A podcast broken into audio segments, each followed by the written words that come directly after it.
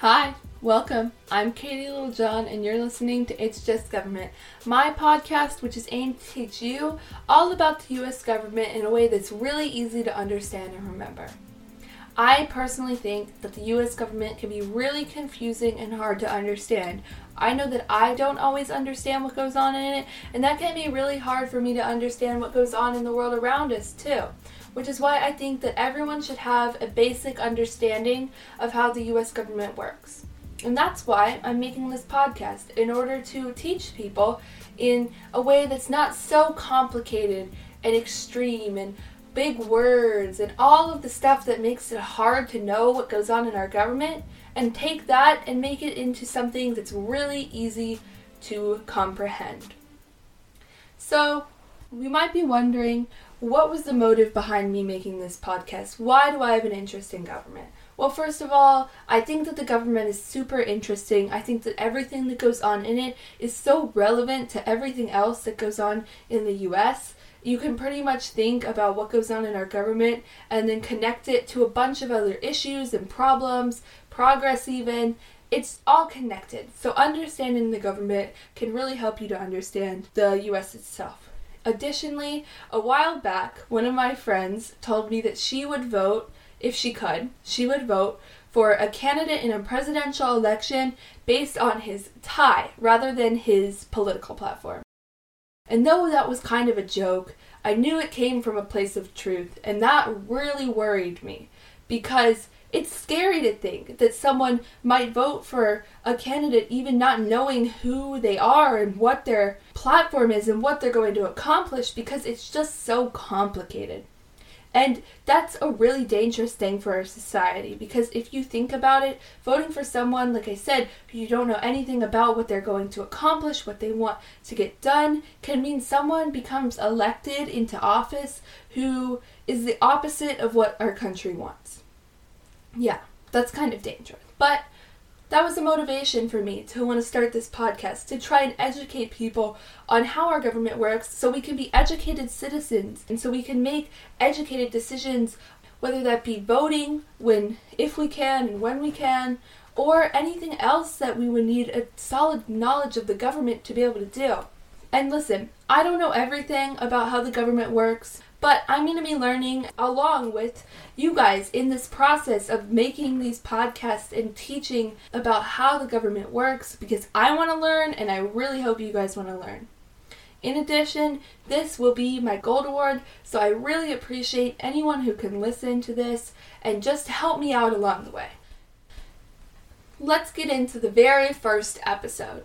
I think the most basic part of the U S government is the three branches. Now, the three branches of government are executive, legislative, and judicial. And according to a website called Annenberg Public Policy Center, fifty-six percent of adults cannot name those three branches. That's a little scary.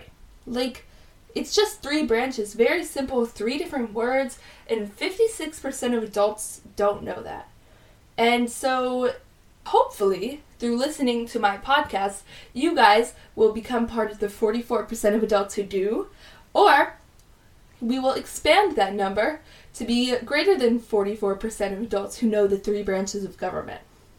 The topic of this podcast today is going to be just the executive branch. And I know you might be thinking there's three parts of the government you should do: executive, judicial, and legislative all together. But I think in order for this podcast and this episode to be most beneficial to your knowledge and to make it as simple as possible so that it really sticks with you, so that you can go from this episode really, truly understanding a branch of government, I am going to do one episode for each branch. Which means the podcast for today is going to be the executive branch. Woo! Let's get into it, because there's a ton about the executive branch to learn. There's multiple different parts of it, and I want to make sure that we get into it in detail so that we can totally understand it. So let's start at the top. The person who is in charge of the executive branch is the president. Our current president is President Joe Biden, and he was elected in twenty twenty and inaugurated last January twenty twenty-one. Some of you might remember that. It was a very big deal at the time, a big, big election. So, what does the president do? What is his role? Well, the president is considered the head of our government, obviously, top of the executive branch, and he is also considered the leader of the armed forces, which is why another title for the president is the commander-in-chief. Basically, the main job of our president is to execute laws made by Congress. It's very interesting that what would be defined as the role of the president is to execute, considering that the president is the person at the top of the executive branch. Get it? Like execute, executive. Yeah, I think that's funny. Um, also, how the president is elected to their term, which is stated in the Constitution. So the founding fathers who created the Constitution actually created the process for how the president becomes elected and takes office, which is still used today. It's called the Electoral College, and I will go into this in a later if you believe, because the Electoral College is also quite a complicated thing, and there are many, many opinions on it current nowadays that I really think it'd be beneficial to get into. So, the president is elected by an electoral college, which in most basic terms is each state gets a number of electors, which is their senators plus their representatives, and then whoever wins the votes in that state and the different counties is added up, and then those electoral votes go to the candidate the people in the state voted for. And typically the bigger the state, the more they have, because as we'll get into later, House of Representatives Um, based on population, so there's more in the bigger states, plus the senators, just a bigger number. It's a complicated thing. Again, I think I will go into that in a later episode because it is quite interesting. Anyways, president, elected by Electoral College to a four-year term. So presidential elections happen every four years. Funny story, when I was a kid, I thought that presidential elections were every four years for the first term and then two years for the second term. I don't know where I got that from. That's not true. Four-year terms. Elections every four years. Interestingly enough, so nowadays, presidents are only allowed to serve maximum of two terms, and that's because of a amendment that was made after Franklin Delano Roosevelt that said that presidents could only serve two terms. But before F D R, every president up to him had only served two terms max, and this was because George Washington, first president of our country, had set this precedent that after two terms, he stepped down. He, like, stopped running, and someone else went up and ran and got elected. So it wasn't even a law up to that point. It was just something that all the presidents did. Until we get up to F D R, fact-checked it, that's correct. Until we get up to him, and he serves three terms, and then they have to pass the bill to say, yeah, you can only do two. Also, a big job of the president is that he can, if he sees them unfit, veto a bill that's sent to him by the Senate. And so I'll go over the role of the Senate and the House of Representatives and Congress and their jobs. But basically, well, they will make bills that they want passed into action, and it'll go to the president, and the president can either sign the bill, and then it'll be into a law, and it has to happen, or he can veto the bill and say, I don't want this to go into law, I don't want this to happen. And I will again go into this with, le- with the legislative branch, but if he does veto it, it goes back to the Senate, the Senate and the House of Representatives, and they do have a chance to reapprove it, to get it into law without presidential approval.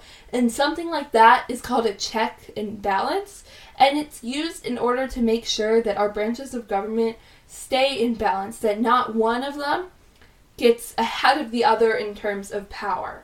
Some of the other powers of the president are they can grant pardons with the advice of the Senate, make treaties, appoint federal judges, ambassadors, and other public officers, which is a big role because the people they appoint can still be in their positions even after the president has left their office, their term has ended. These people they appoint can still be in their offices and have influence.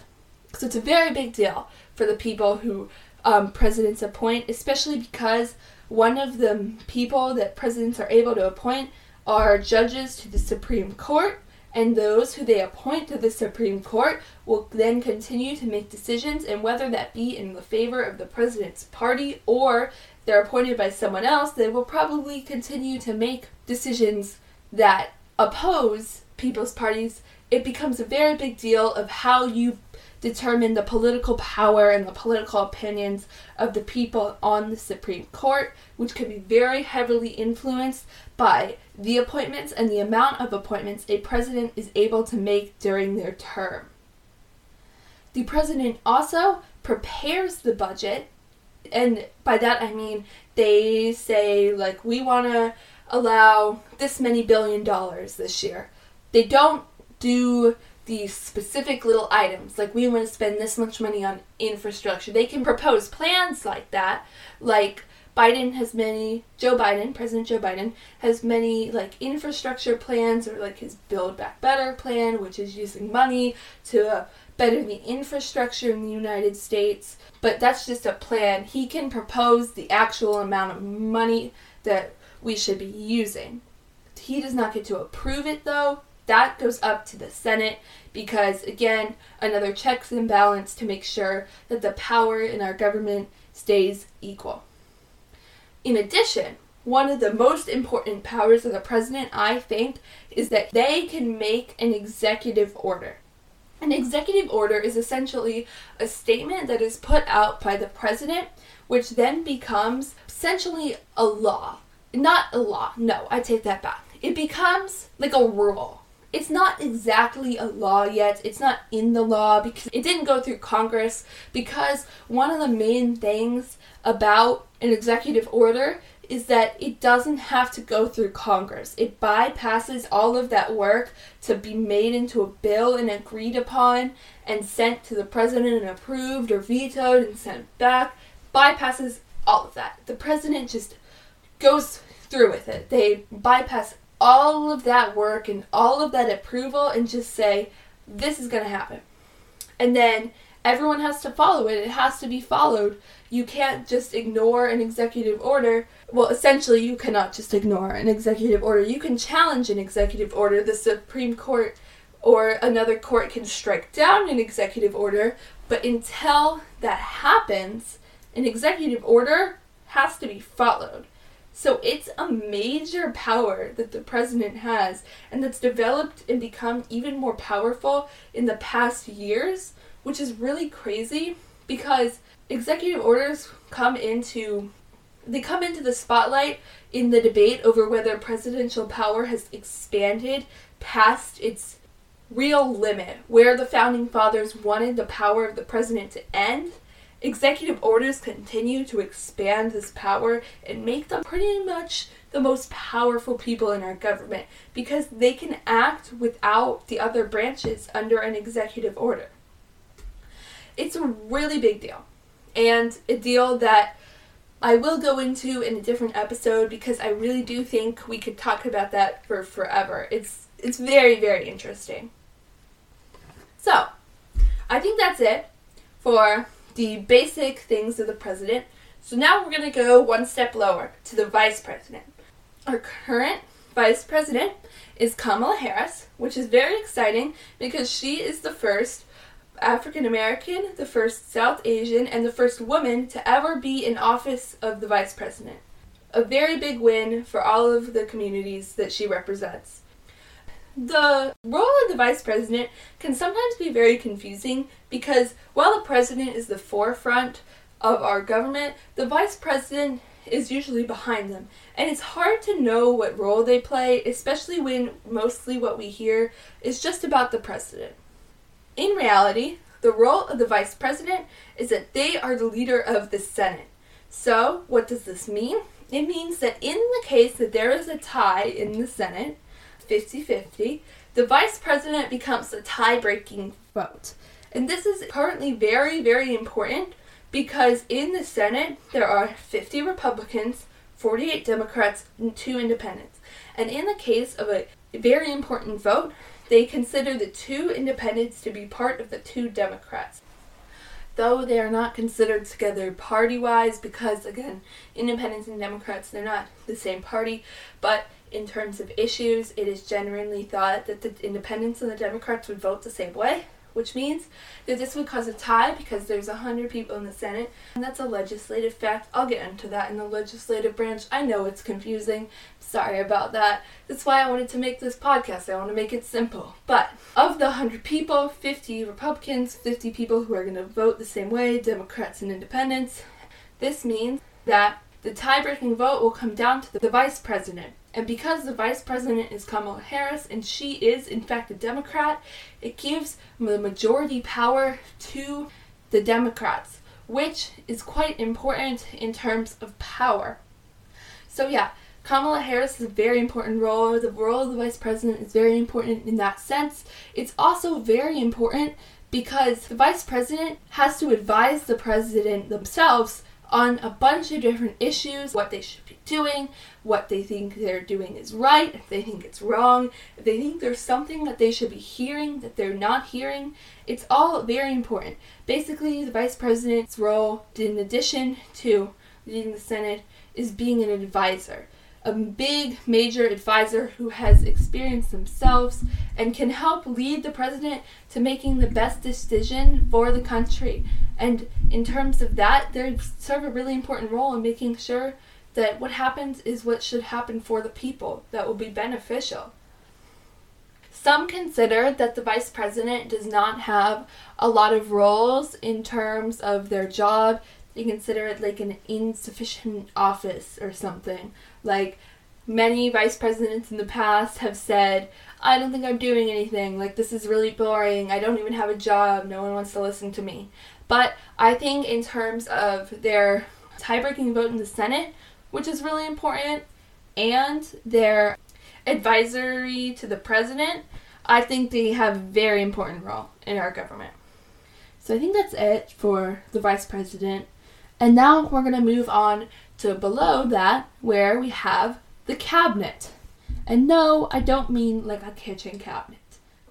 Basically, the cabinet is a group of people appointed by the president themselves at the start of their presidential term who serve as avi- advisors to him, like the vice president, but instead of being an advisor just in a general sense like the vice president is, each member of the cabinet is the head of a like a different organization, a different department, and they make decisions about that department and advise the president about decisions regarding that department.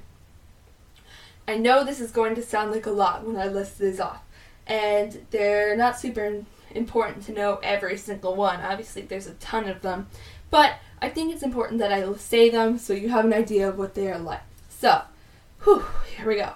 The fifteen departments of the cabinet are the Secretaries of Agriculture, Commerce, Defense, Education, Energy, Health and Human Services, Homeland Security, Housing and Urban Development, the Interior, Labor, State, Transportation, Treasury, and Veteran Affairs. In addition, there is also the Attorney General, the National Intelligence, the U S Trade Representative, the heads of the Environmental Protection Agency, Office of Management and Budget, Council of Economic Advisors, Office of Science and Technology, Policy, and Small Business Administration. Yeah, I know, that's a lot of, a lot of, a lot of groups. But they all serve a really important purpose in order to advise the president on his decisions and make sure that he makes informed decisions about what's going on. If he didn't have his cabinet, he'd just be making decisions based on some other information, but the information he gets from these departments helps him to make decisions on what's definitely and really going on. Fun fact, and I learned this while I was learning about the cabinet, because I didn't know too much about the cabinet before starting this project, and I found it personally quite confusing. But what I did learn was that if the president were to unfortunately die or be impeached or have to leave office, after him comes the vice president, obviously, and if the vice president cannot, after that comes the Speaker of the House, which is a role, again, legislative branch, head of the um, House of Representatives. But after that comes the people in his cabinet, potentially if those first two people were not able to take the office of the president, then it would go down to his cabinet. So people in his cabinet are actually in line to become president. That's a little crazy, especially because they're not elected to their roles. Like, the other people are elected to their roles. The cabinet's just appointed. I think that's very interesting. Something else I find really interesting is that though the cabinet is just made up of the people who represent the departments, the departments under the people in the cabinet actually do a lot of different things. For example, like the Department of Homeland Security runs like T S A, they run things against terrorism, they work on cybersecurity and keeping people safe in that respect. They do a whole ton of stuff, and that's all under that person at the top who was appointed by the president into the cabinet, and everyone below them in their department. And these departments can be really big and employ a ton of people. It's not just the person in the cabinet. There's a lot of people below them in this whole organization that they're just one person who represents. Also, the president does, when they pick the head of these departments, as they do every like four to eight years, they're generally supposed to try to pick someone who's experienced in the category that they are going to be representing. So, like, for instance, in the Department of Labor, the person who is the current secretary of the Department of Labor has experience in office fighting for labor's rights and stuff like that. Or someone who could be the head of education would be experienced as like a teacher or like a member of a board of education or something like that. In general, it is liked that these people have experience, and where the president often gets a lot of backlash on their appointments of their cabinet is when they appoint people to different departments that have virtually no experience in those departments. And I know this has happened with many, many presidents. It's just something that generally the public has distaste for, as they want the people, because as they are going to be advising the president on decisions that are made regarding that department, it is liked that they have experience in the world of that department. There's one final part of the executive branch, and this is a smaller part of the executive branch, I would say, because it doesn't have as big of a role in the way that we think of the executive branch as the president and the vice president and the cabinet. But this part would be independent agencies that fall under the executive branch. So these are considered any group or like organization or agency under the federal government that is not directly under the um, control of any of the fifteen departments of the cabinet or the president themselves. Independent agencies include groups like the C I A or the Environmental Protection Agency or even the Postal Service. The Postal Service is considered an independent agency. There are a lot, a lot, a lot of independent agencies. So many of them, they're really hard to list. But if pretty much if you can think of an organization that's considered under the federal government but isn't one of the cabinet departments or under the president, that's going to be one of these independent agencies. And what these independent agencies do, I mean, we know what like the C I A does. They investigate people, um, they investigate things, they work on defending people and stuff like that, C I A stuff. We know what the Postal Service does. They help to deliver things, make things get from place to place, shipping and mail. But think about it, what these independent agencies do is they're helping different um, things in our country run. They're helping different aspects of the country go smoothly and just helping them to get moving, to go along, to be efficient, stuff like that. And in that case, they're pretty important things. So that's all for the executive branch. We went through the president and the role of the president. We went through the vice president and the role of the vice president. We went through the cabinet's role and the parts of the cabinet and what the cabinet itself does. And we talked a little bit about independent agencies. I hope that was helpful to you guys getting to know about how the executive branch works. I hope I was able to put it in simple enough terms that it was really easy to understand, that it was easy to remember, and maybe have a better realization of what goes on in this one branch of government, or you would like anything explained a little more, I'd be happy to go into parts of it. Like I said, I totally plan to have a lot of episodes and a lot of different topics that can be complicated in terms of our government. Uh, I want to get into as much as possible in this podcast in order to make it the best it can be and to explain these topics as best as I possibly can so that all of the people who are listening can understand how the government works. I do have a Google form, and I will put that in the description of this podcast episode and in the description of the podcast itself. If you want to suggest anything or give me any feedback, it'd be greatly appreciated. And I really hope this was helpful to you guys. I'm so thankful that you listened to this podcast up to this point, and I'll see you next episode.